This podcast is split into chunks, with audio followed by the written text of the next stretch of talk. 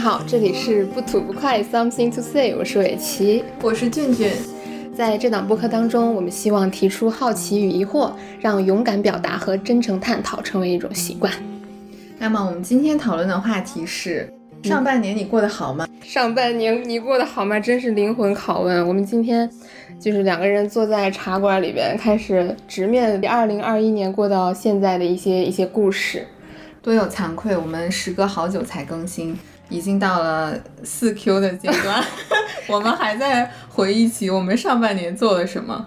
嗯，就四 Q 嘛，四 Q 才是就这一年对 KPI 来说最关键的一个 Q 嘛，就是很正常的一 一个现象。但是我们还是简单的来回顾一下，就拖更这段时间干了什么。其实，其实这就从春天到现在，我们俩其实还。中间有几个月没有见面，这简直是 unbelievable，unbelievable。我们在同一个城市，对，真的。但是就是怎么说，虽然说再见到，然后又聊起来的时候，没有觉得很久没见的感觉，但总感觉还是错过了一些事情吧。就明明在一个城市，所以也想互相再聊一下，看看到底自己错过了些什么，到底错过了对方了什么？对，到底在这期间发生了什么大事儿？嗯，对，其实我隐隐约约的知道，我们两个人在这段时间都经历了心情的起起伏伏，然后生活上也有很大的变动，包括我自己的一些工作生活的变化，还有我当想去尝试的联联系尾期的时候，也知道尾期目前处于的一种处境，比如说他出不了门，能信吗？就疫情期间，我也不是十四天隔离，但是我出不了门，出不了门，啊。主要我们俩几个月没见面的原因，在我怎么说，确实这段时间也说大不大，说小不小一件事情吧，就是我特别神奇，在下楼梯的时候崴脚，崴到了韧带撕裂，就是当时摔那一下，真的是非常清楚的听到了嘎嘣一声，就是明明我的脚离我还有嗯不到两米的一个距离，但我听到那个声音，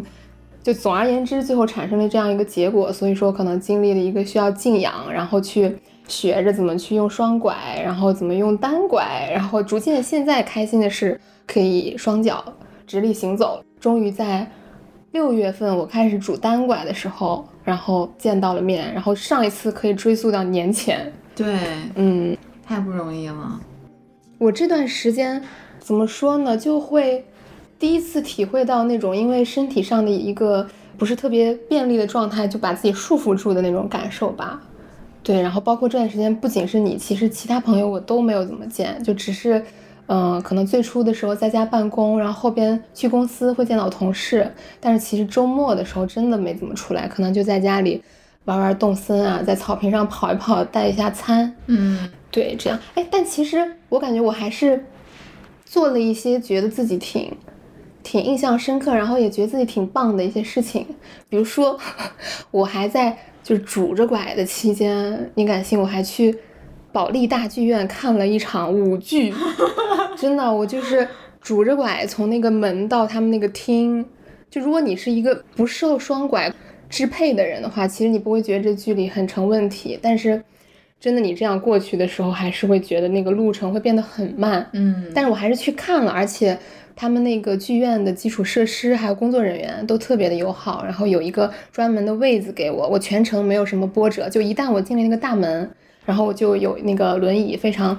顺畅的到了那个呃就是演出现场，然后全程就是那个体验也很好嘛。我出来的时候也有工作人员会照顾我，然后小姐姐特别的温柔，就不会给你一种好像你给他们带来什么麻烦的感觉。对，然后包括其实包括在那个。厅里边遇到的那些其他的观众，好像也没有对你就特别在看你在关注你的那种感觉。整体上看演出还是很享受的，太棒了。嗯嗯，其实之之前一直有一种固有的偏见，觉得如果身体不自由的话，出门会变成一种不方便，然后也会在想我们我们这个社会到底有没有一些有好的改变。但没想到尾崎其实就是当时可能腿脚不是很便利的时候。然后去公共的场所去看剧，但是也感受到了非常很好的一个体验。是的，我唯一不好的体验可能就是呃从大门进去的那个阶段。但是其实我看完演出出来的时候，他们工作人员还是就是用轮椅把我推到了门口，然后直到我上了车。但是可能确实这个场景是一个，包括这个呃，剧院它确实做的比较好这一方面，也不排除会有一些其他的地方，其他的地方其实很不方便的。比如说我，比如说我去上班的时候，有一些台阶啊之类的，其实我用双拐是不太方便的，是有这种这种情况。然后就是比如说我在剧院的时候，虽然说。大家给我春风一般的温暖哈，但是真的你坐在轮椅上，然后你会比其他人低很多嘛？或者说你是感觉自己和其他人不太一样的时候，其实那个心情还稍微有一点点微妙，然后也会觉得还是觉得和平时有点不一样。而且整体上，比如说你说来出来看展，或者说看这种演出的人，其实比如说给轮椅的这些位置其实还是很少。如果他们想出来去，呃，看一些这些演出，肯定还是比我们。正常的情况下要困难很多的，但是可能我觉得，也许碰到这样的一些场所的时候，碰到这样一些很好的人，我就会觉得我出去看这个演出，你要说我折腾了，确实折腾，但我不后悔。然后应该也没有给工作人员添太多的麻烦吧？嗯，真棒，因为我能就是感受到，如果就是自己拄着双拐的话，感觉平时走的每一步都会变得好像慢了半拍，然后每一步都是。都是你要靠着一些意志往前在走啊，是这个感觉，就是平时你走路不需要耗费任何的，就是一个很自然的动作，已经形成了一个习惯，一个机制。是，嗯，你你说的这一点特别好，我就是感觉我往前走的时候，不仅仅是体力上的消耗，还会有一种精神上的消耗。所以那段时间，我真的感觉，比如说多多少少还是影响了我的心情，然后多多少少还是。影响了你工作的那个状态，就是会，因为你每天那个精力还会耗费在我每走出一步上面，但后边随着可能我主管主的越来越熟练，可能就会好很多，就是学会拄双拐也算是一种收获吧。对，但一开始是挺费劲的。对，所以其实。尾崎通过这半年，不是半年哈，小半一几个月的时间三三个月左右吧，三个月左右。我拄双拐可能拄了一个月不到，一个月一个月左右。这个期间会觉得，除了我刚刚说到的一些不方便的地方，包括感受到平时那种走路是多么的幸福而轻松，其实还是有一些比较。比较好的回忆吧，相对来说，比如说我去公司的时候，早上我真的拄着双拐去，压根儿就不需要刷卡，也不需要刷脸了，真的，那个保安小哥就远远的看到我，可能还有您来了，就您来了，就五米十米的时候，就那个门儿就给我打开了，就我就可以慢慢的走过去，就很好，然后。同事们其实也很关心我，又帮我打水啊，然后帮我去拿外卖啊，等等的。同事们是不是还调侃你说你拄双拐来公司就是为了怎么说呢？就是我一开，因为一开始我其实没有完全在家办公，然后但我那会儿主双拐确实我还不太熟练嘛，就肉眼可见我就很慢的那种状态，然后就有同事。就为了劝我在家好好休息一下，他就是玩笑性质的和我说：“你这样简直就是让内卷更加 严重 的一种做法。”但我知道他是善意的，然后而且他那句话其实给我挺大的力量的。我会觉得我可能不需要那么的勉强自己，只要我在家办公的时候继续去做该做的工作就好了。然后后边在家休息了一段时间，然后再去再去公司现场的。我觉得“内卷”这个词儿可能这也印象挺深刻的。包括我昨天下了班之后，在路上骑车，然后在一个十字路口等红绿灯的时候，就就是在左顾右看嘛，然后看到旁边有有一家小店，上面写着。内卷四十元，然后我当时就懵了，我说什么内卷？仔细一看，肉卷，我去，塌掉了是吧？对对对，其实是肉卷啊，卖一家卖肉卷的店。但说起来怪吓人的呢，就是内卷四十元，听着就怪吓人的。对，所以还真的挺神奇的。然后一开始我。其实知道尾鳍脚崴了，但是一直没有想到那么严重。直到后面他，嗯，包括五一的时候妈妈过来看你，但是又取消了一起出去玩的计划。我当时听到也挺 sad 的。嗯，后来才知道尾鳍进入到了一个复健的阶段。到那个时候就真正的意识到，哇，这个事情好像不是那么简单的。嗯嗯，因为在之前的我的想象当中，我觉得崴脚好像不是什么大事，然后之前也崴过嘛，但是。就包括我这次去医院，我甚至碰到了有人崴到了就是骨折的那种情况，可能他还是不能太过掉以轻心，然后包括走路的时候还是要专心。然后比如说如果真的是崴到脚的话，像我当时其实肿起来了，其实可以比较及时的去做一个冷敷，然后及时的去医院。我其实去医院最开始我觉得没什么大事儿，后来去医院之后，先后经历了去拍了 X 光，然后去拍了 CT，最后还去拍了核磁共振。到核磁共振这一步，我才知道我是韧带撕裂了，因为前面两步是看不出来这个这个程度的，只是说通过外在的一些表现能发现你还肿着，然后走路会有一些问题。嗯，对，其实如果说有一个更早一点的重视，或者说有一些经验，直接去做一下这个核磁共振的话，嗯可以更早的进入到就是康复锻炼的这个阶段。所以正常来说，韧带撕裂需要多少时间来恢复？这个医生给我的一个专业判断是看你这个康复训练的一个频次，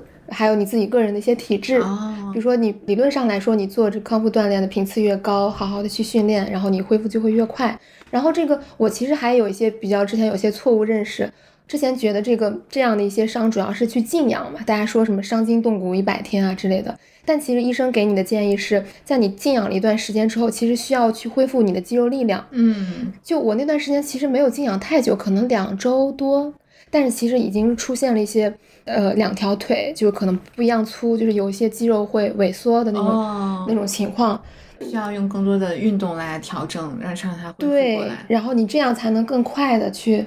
正常的去走路。复健的过程当中，是不是还发生了一些有意思的事儿？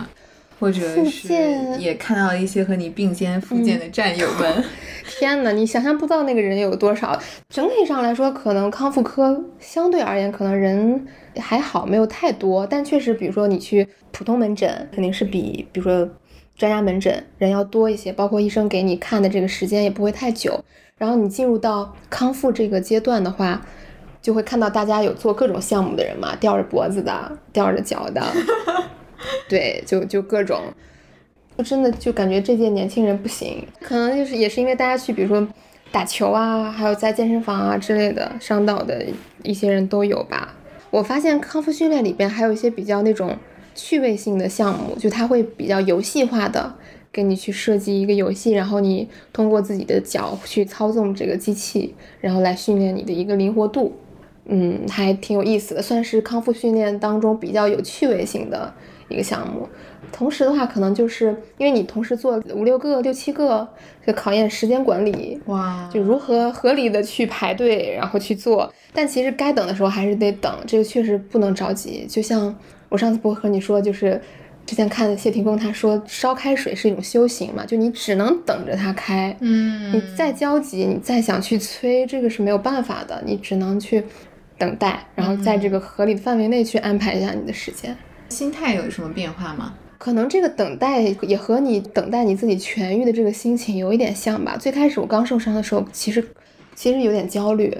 就会觉得什么时候能好，能不能赶快好，就能不能不要影响我工作，不要影响我生活。其实有点焦虑的，但后来你会逐渐接受，你已经伤成这样了，你再着急也没有任何用处，就只能是遵医嘱，然后去好好的去做治疗，然后慢慢的。就有一个节奏，其实是会好起来的。整个这个心情上，也和你去等待做那个项目的心态会有一个有点相似的变化过程吧。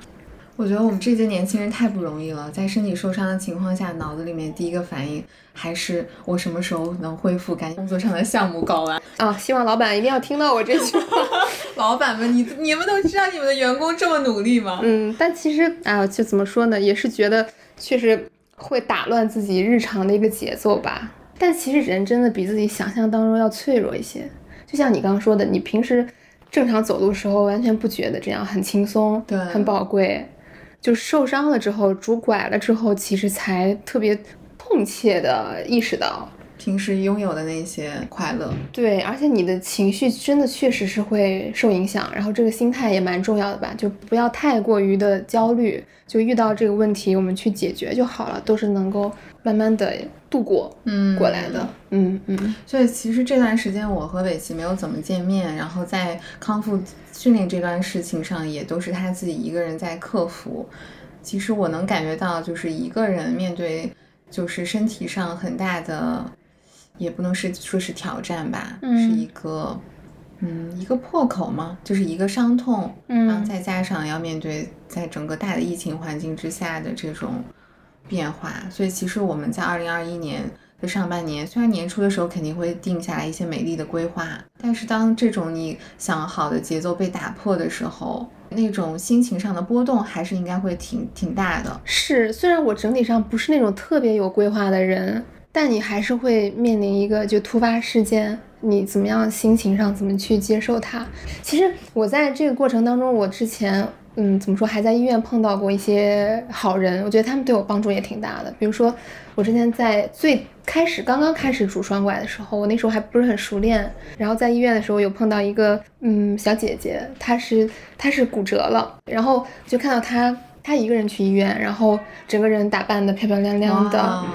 嗯，心态就怎么说，心情也很好。然后我和他聊，他是一个什么样的情况，他特别。毫无保留，毫无戒备心，我完全没有感觉到他对一个陌生人有什么戒备心的。和我讲他的一个经历，在健身房 做热身的时候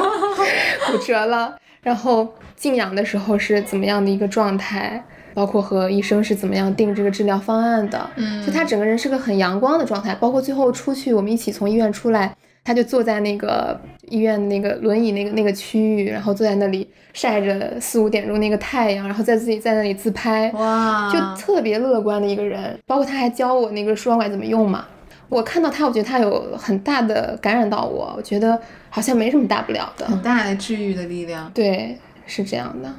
就其实意外情况真的难以避免发生。但是一个心态，一个心态是很重要的吧。这段时间还是碰到很多很好的人，然后感受到了就康复训练的一些很神奇的事情。对，哎，就是你在你刚刚提到新年的时候，你刚刚说有一些比较美丽的规划，然后有什么事情是在这段时间你去做了，或者说它没有按照计划去发生，但是又遇到一些别的什么新的事情吗？啊，嗯，我就是那种。一到年头就催着别人做计划的人，然后我自己也会大概想一下，嗯，然后上半年的时候参加了一个很有意思的社区，叫诺言社区。诺言社区，她是一，嗯，李一诺是一个当代女性，然后她之前是在麦肯锡做工作，后来在在那个比尔盖茨基金会里也做中国的一些很重要的工作。嗯，她有和她先生做一个社区。嗯，然后也是集合一些人做一些教育啊、公益方面的事情，然后也会就是涉及到，呃，社区里面会聊一些关于规划呀，比如说职业规划、生活上的一些事情的这些方面的一些消息吧。然后我在年初的时候也有做过一个规划，大致就是还是比较通识的那种，就是让自己一一个是身体上我开始注意，就是节食，也不能说是节食，就是注意饮食。嗯，之前出差啊，还有生活不是很规律，还有就是平时我们年轻人经常会遇到情况，就是什么时候懒得。做饭了，就是想点外卖就点外卖，嗯，也不管自己最近吃了什么，就是看到什么，有的时候可能是看到首页推什么就吃什么。天哪，就丝毫不会想说自己最近的这个营养摄营养的摄入有没有保持平衡啊？比如说蛋白质一些呃各种成分的一些比例，是不是有好好的吃鱼啊、鸡蛋啊这些高蛋白的东西？所以当时的一个计划就是在。嗯，身体上对于食品的摄入有一些界定，然后经常能够出去跑步，所以那段时间我其实年初的时候，因为房子到期，有一段时间是居住在我朋友家，朋友家住在上海的普陀区，离那个苏州河比较近，所以我当时会时不时的出来跑步。哦，对。苏州河虽然它不是很很宽哈，就是也不像黄浦江，也不会有一个特别的什么的感觉，但是在河边跑步的时候，还会看到一些鸟啊在在附近飞，嗯，然后有一个好像不叫什么水库的一个地方，就是整个城市还是对于河流的治理有一些规划的，啊，就是也是对生活的一些发现吧。然后回到年初的规划上的话，就是还是想。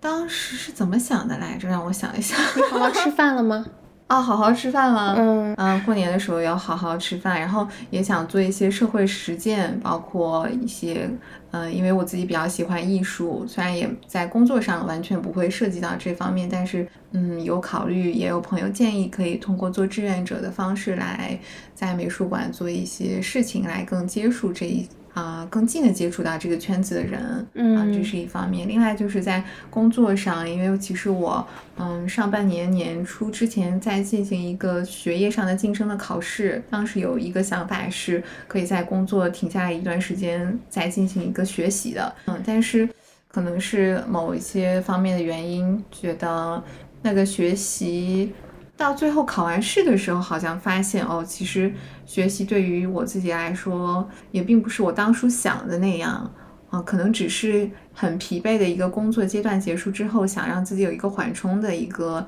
一个借口吧，可以这么说。所以我那之后到底是真的要去学习呢，还是说回归到工作岗位上，包括今后的一个嗯职业的改变，其实当时都有一有很多想法在里面。所以其实，在和伟奇没见面的这段时间啊、我有去美术馆做志愿者。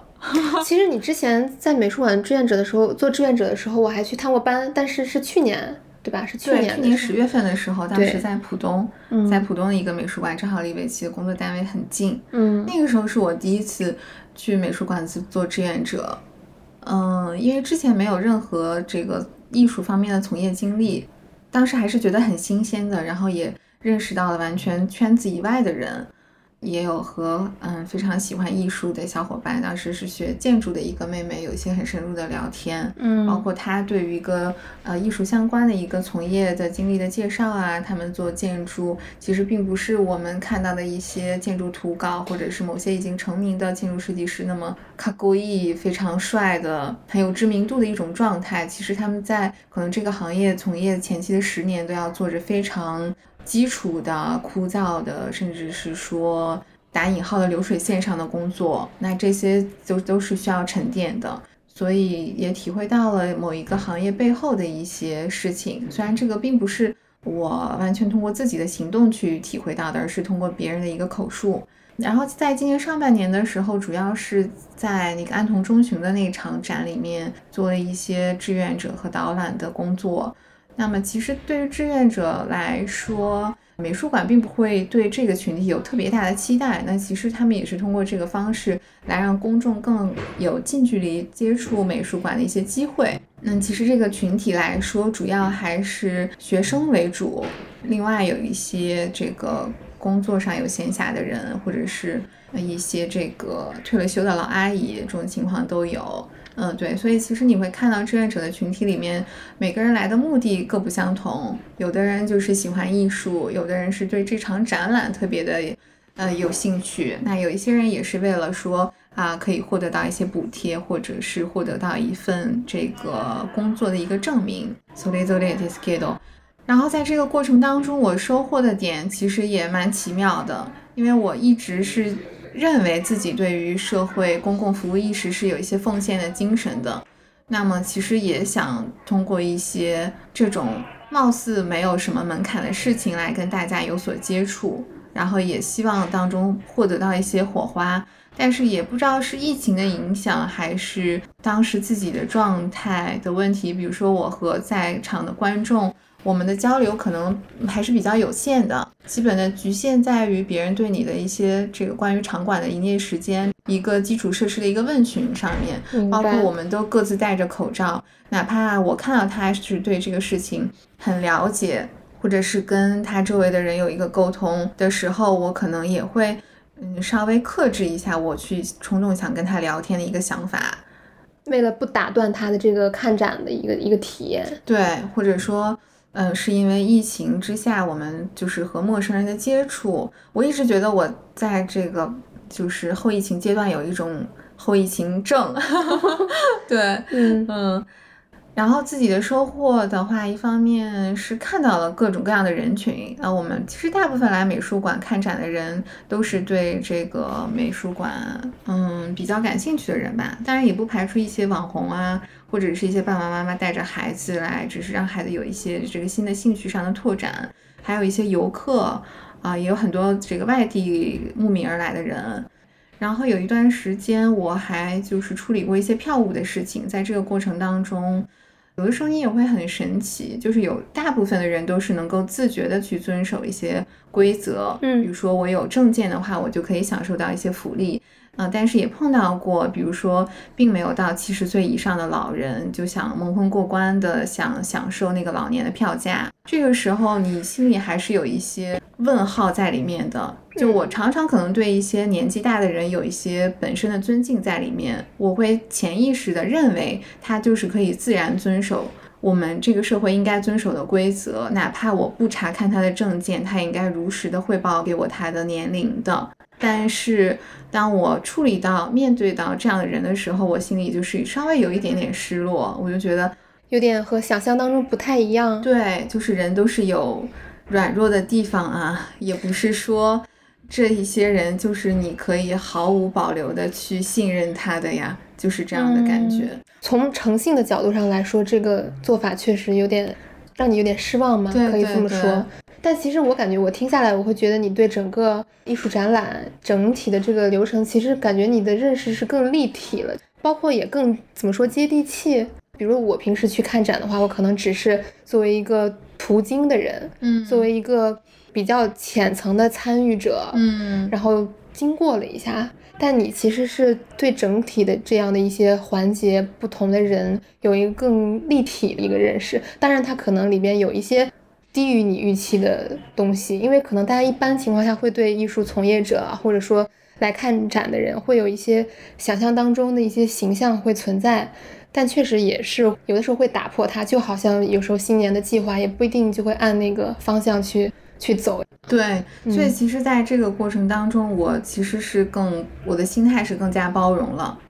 也有立场上的转变吧。因为自己当时，比如说喜欢某个东西的时候，你会觉得自己是小众的、独特的、特殊的。但是对于一个场馆，永远是希望能够有更多的公众来进入到这里去接近它的。那这个时候就不排除这个多样性的是很复杂的。我也有在其他的场馆遇到，当时一个一个装置展，它是有很多这个花束摆在一个像那个玻璃器皿的里面一样。当时的一个陈设是有有花束啊、下面是有河流的，其实是做的一个很美的一个装置，但是却有人进来就是看那个花很好看，然后就把花拿起来，然后自拍，拍完了再放回去。所以别人来做这样的事情的时候，我这个嗯会给这个人评价一个不好的印象。但是后来逐渐逐渐的，你会觉得哦，他有这样的行为，可能你也能接受啊，只要他不做一个很大的破坏。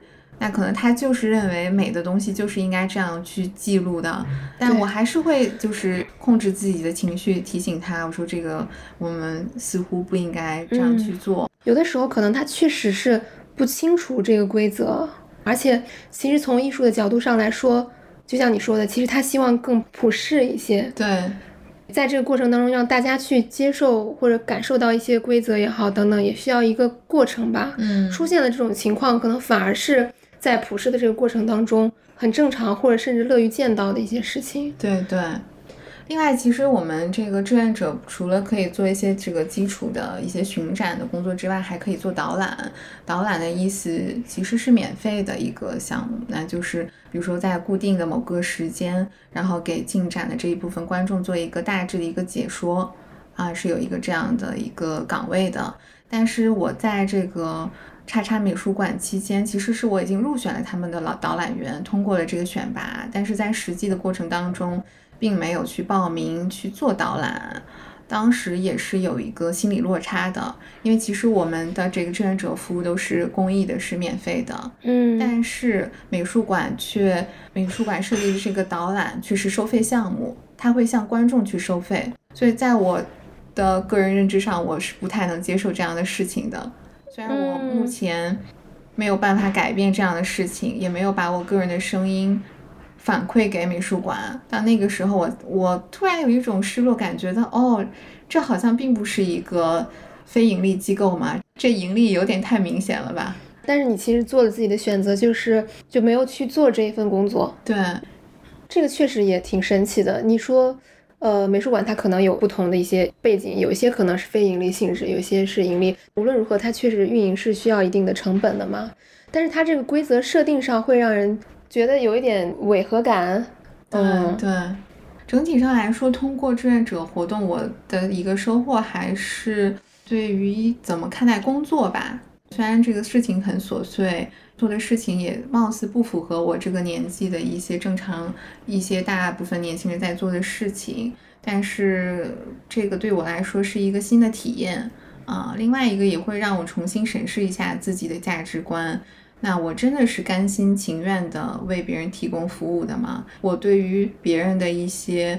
各种各样的提问或者是不同的态度，是真的都能接受的吗？在我一个职业的这个过程当中，也是做过对外的工作，那也做过一个相对重要的职位。之后，你在一个非常普通的人的身份去面对大众的时候，你的心态是真的可以支撑下去的吗？这个也是对我自己是一个拷问。还有就是，其实我当时进去之前，自己设想的很想参与一些，比如说布展这样的一些工作。但是可能这一部分确实是只有这个馆内的人员才去做，就是我们在呃这个展览开始前，就是其实已经进入到场馆，可以看到他们内部的一些正在装修的一些过程。的时候，你也会明白，其实一个展览的一个美好的呈现，其实它背后确实是有很多的工作都在进行的，体力劳动，对，体力劳动规划，然后包括联系国外的。事务所联系他们的人，怎么样去把各种很很小很小的部件运送到另外一个国家去，把它完全复原的一个呈现？你也会去稍微考虑一下，如果你是一个策展人的话，这个布展的一个路线是最合理的吗？结合到一个人流的管控，怎么样才是好的？虽然自己并不会有这个。机会去完全做这样的事情，但是你在脑子里面会形成这样的一种意识，就是把自己的视角从一个观众挪到了一个后台的一个身份上去看。啊，我觉得这对于自己更好的理解这个社会也是非常有用的。其实你这个已经不仅仅停留在看这一点了，就是完全是一个观察的过程。就像你说的，最后这个展览呈现出来，大家觉得它很美好、很光鲜。或者说，大家对于艺术行业也好，或者说像时尚行业等等，可能会有一些很光鲜亮丽的一些想象，但它其实背后也是大家非常踏踏实实一个一个环节的一些劳动、一些想法，一点一点把它给积累堆砌起来的。这个可能才是对一份工作一个比较全面的认识吧。它不只是有一部分我们特别想要的东西，它其实还会有一些我们之前没想到的一些，可能很细碎的，可能很。很繁琐，甚至很疲惫，甚至让你怀疑人的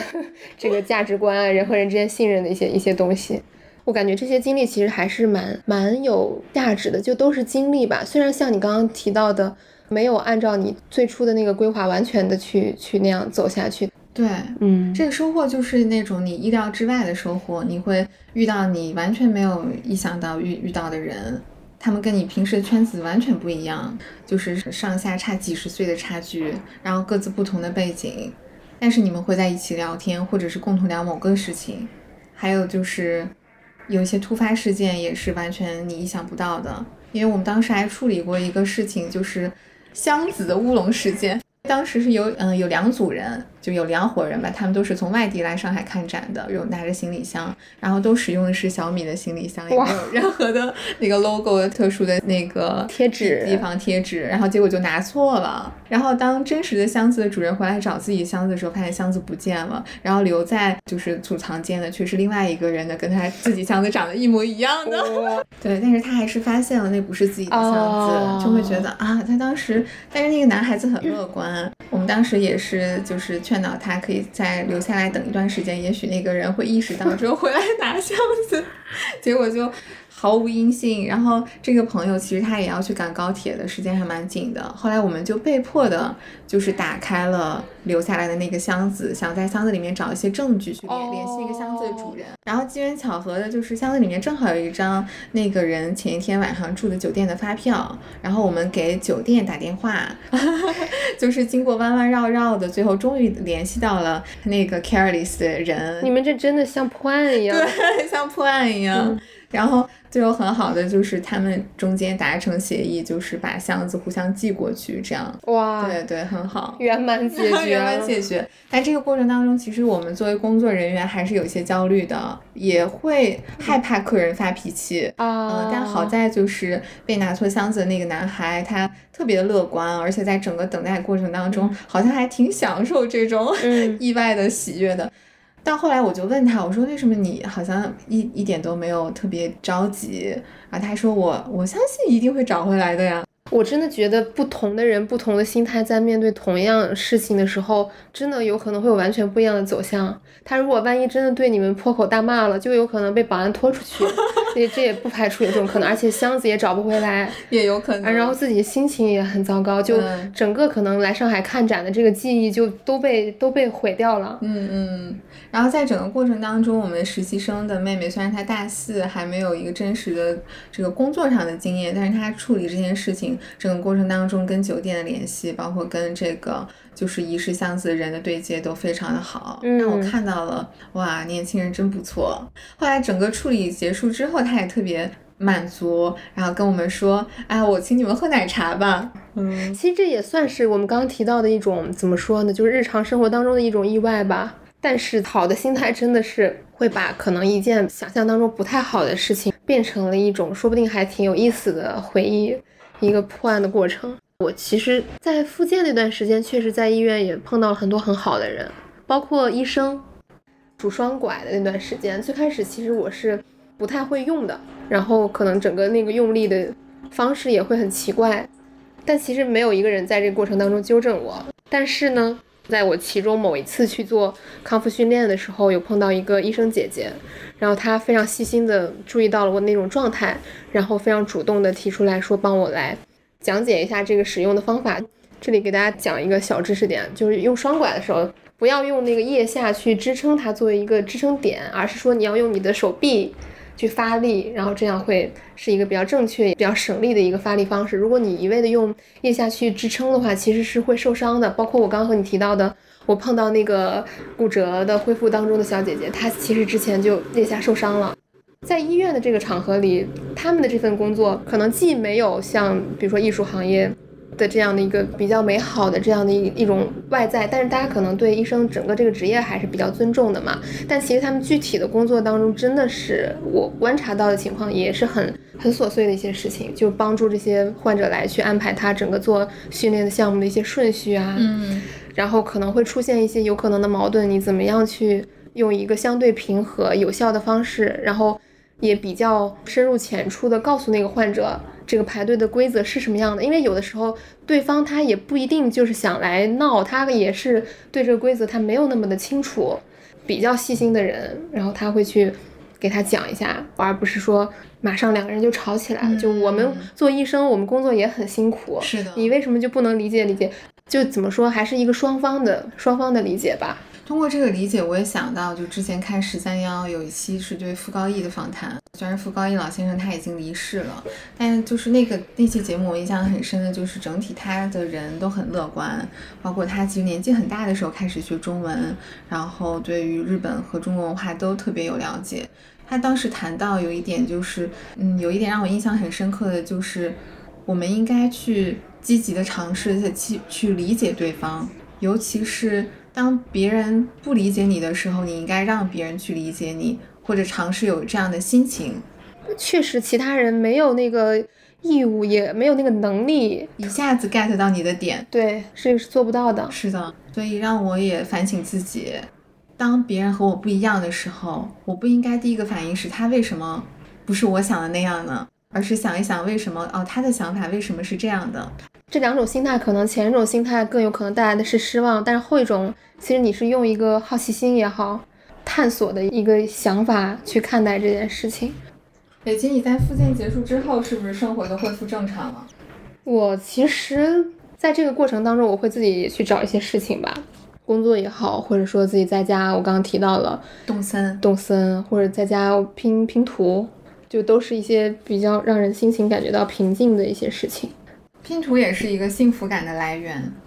嗯，因为它比较让你心无旁骛的去做一件事情吧，然后每一个零件都有它应该在的位置，然后整个一点点拼起来有一个比较完整的画面的时候，会有一种成就感啊。嗯，还是挺挺有意思的。推荐大家可以在疲惫的时候，或者一个人想做一件事情的时候，去尝试一下拼图，或者是实在没办法出门的时候。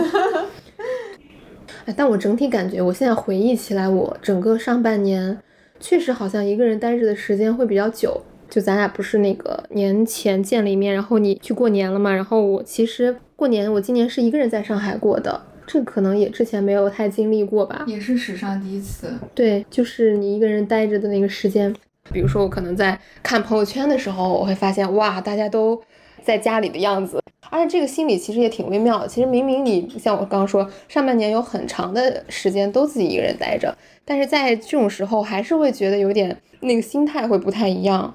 这个和周末，然后看大家都在现充的心情还是有一点微妙的区别。但其实你要说它是正常的一天，其实它也是人生当中的一天，复苏的一天。对对对，而且我真的感觉到了那种，就是你作为一个少数人，其实会给你带来一些负面的一些情绪或者焦虑感也好，嗯，包括其实我整个上半年好像逐渐变成了一个就少发朋友圈选手。包括其实看的也会比较少了，戒网成功的表现之一。我把那个就是朋友圈的入口关掉了之后，确实自己想起来去看它的频率低了很多。我可能一周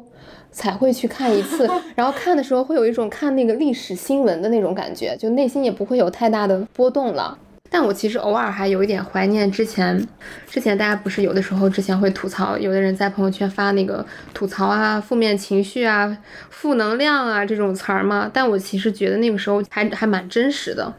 现在大家感觉就是一些不开心的事情，就只能和身边的人或者说自己一个人来消化一下，绝对不会发到朋友圈去。虽然也可有可能是一种成熟的表现吧。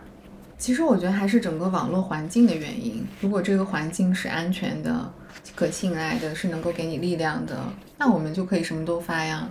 嗯，其实我这半年有一个新的习惯，我觉得还蛮好的。我现在是会把可能我近期的一些近况，直接把照片等等的，直就直接私聊发给朋友了。就我和朋友的聊天对话框就是我的朋友圈的这样 这样一种状态。而且这样的话，你们还可以更深入或者更扩展的去继续去聊，而不仅仅是。你点赞了，对方看到了你的点赞，或者你评论了，对方和你在评论区说了两句话，就止步于此。其实反而可以再进一步的再聊一聊。嗯，我觉得比发一个朋友圈得到的快乐感要更强烈一些。对，我们录这期播客来去想这些事情，其实我在回忆的这个过程当中。就是自己某些记忆其实变得更清晰了，然后之前可能只是比较糊里糊涂的过去了。包括我去看了一下咱们俩聊天记录，我发现咱们真的是整整不到半年，应该是四个月、四个多月左右没有见面。就是这种回忆还是会挺有意思的吧，把一些东西变得更鲜明一些，然后也会更深的去想一下当时到底发生了什么。嗯嗯，而且其实录播课也承载了我们很多的回忆，然后争取有下期的话会聊一下。比如说工作上，还有上半年的一些旅行的经历。嗯，因为其实半年这个时间就说短，其实也不短，其实还是发生了蛮多事情的。今天都还没有聊到，而且确实充分证明了，就我们俩之前好多事儿都没有聊到，就错过了很多事情。如果下次有机会的话，我们可以再聊一下。也希望大家能够期待我们的下一期节目，会有更精彩的分享。那我们今天节目就到这里，我们下期再见。希望大家。Q 愉快，对 Q 四开心。把青春献